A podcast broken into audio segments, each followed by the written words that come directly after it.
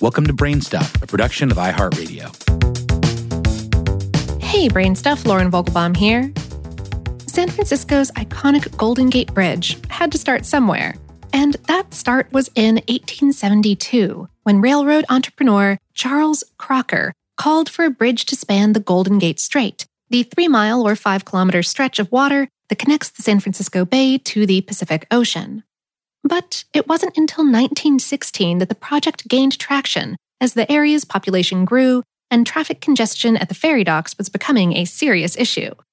That's when James H. Wilkins, a structural engineer and newspaper editor for the San Francisco Call Bulletin, connected with San Francisco city engineer Michael M. O'Shaughnessy and started talking about what it would really take to make a bridge connecting the city to the Marin Headlands a reality. Three years later, San Francisco officials formally requested that O'Shaughnessy explore the possibility of building a strait spanning bridge, and the engineer began consulting with colleagues around the country. Sure, the idea of connecting San Francisco to the North Bay was nice, but was it financially feasible? Most industry insiders speculated that such an undertaking would cost over $100 million. That's something like 1.5 billion in today's money. And perhaps more importantly, maybe it just couldn't be built. One Joseph Baermann Strauss, however, begged to differ. Strauss, a Chicago based engineer, presented a plan that not only made a bridge seem possible, but downright affordable. Strauss's plan estimated that the construction could be done for 25 to 30 million. Strauss submitted his preliminary sketches to O'Shaughnessy and Edward Rainey, a secretary to James Rolph, then mayor of San Francisco, in June of 1921. While his original design, a $17 million symmetrical cantilever suspension hybrid span, needed some tweaking and didn't pan out, O'Shaughnessy made the design public in December of 1922. And although the press described it as ugly, there was surprisingly little public opposition to the ambitious endeavor. But while citizens seemed relatively open to approving the massive undertaking, there were more than a few snags along the way to construction. First, O'Shaughnessy and Strauss had to assemble a special district of the state of California to oversee the financing, design, and construction of the bridge as a way to give all counties involved a voice in the process.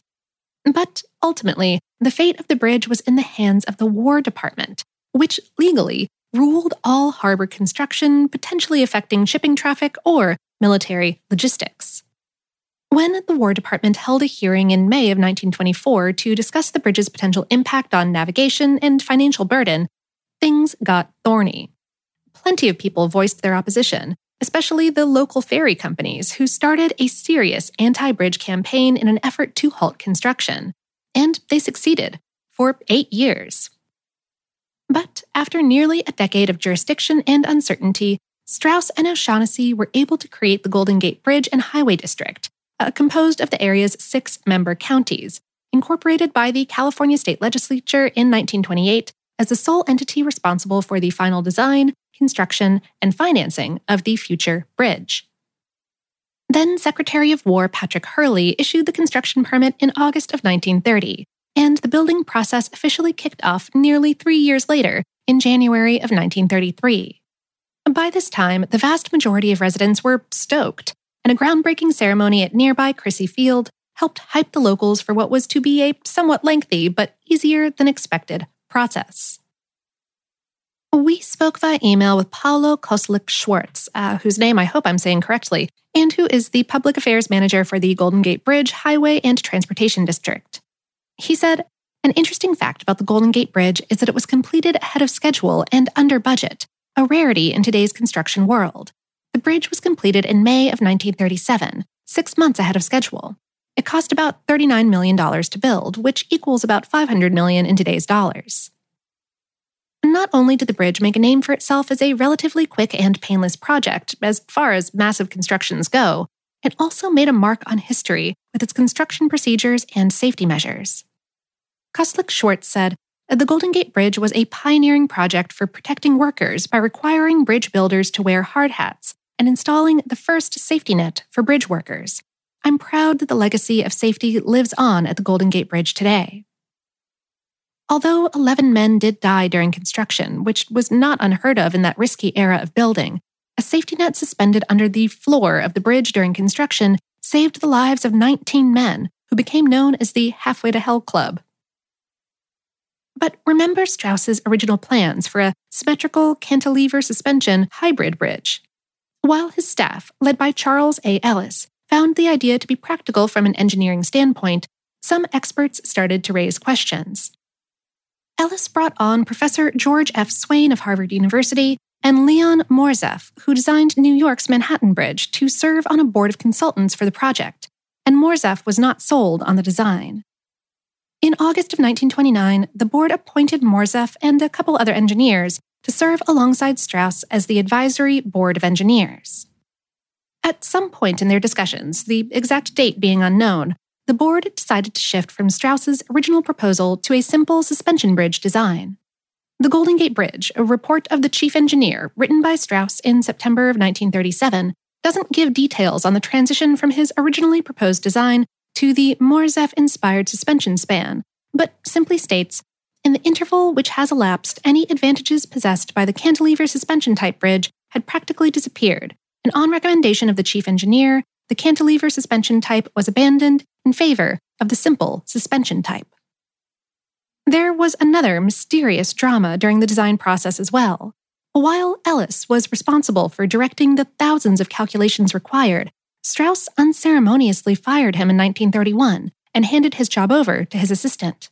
To this day, Ellis is rarely mentioned in discussions of the bridge. But back to that design. Uh, perhaps the most recognizable feature of the bridge is its eye popping hue, but please don't call it red.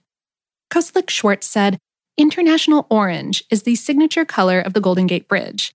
The color was chosen as the primary color of the bridge by consulting architect Irving Morrow, who noticed the red lead primer of the steel arriving from mills on the East Coast. He thought the red primer would serve the dual purpose of making the bridge stand out for ships and planes in the dense fog while blending in with the natural beauty of the area surrounding the bridge. After much study and debate, the color we so closely identify with the Golden Gate Bridge today was selected for the project, and we can thank Irving Morrow for the Golden Gate Bridge's distinctive hue. Today, the Golden Gate Bridge is a critical transportation link between San Francisco and Marin County. The 1.7 mile or 2.7 kilometer main span carries about 112,000 vehicles every day. And not only can the number of roadway lanes dedicated to the southbound or northbound be modified throughout the day to accommodate shifting traffic patterns, but visitors are welcome to walk and bike the length of the landmark. Over 2 billion vehicles have crossed the Golden Gate Bridge, going both north and south, since its opening to traffic on May 28th of 1937.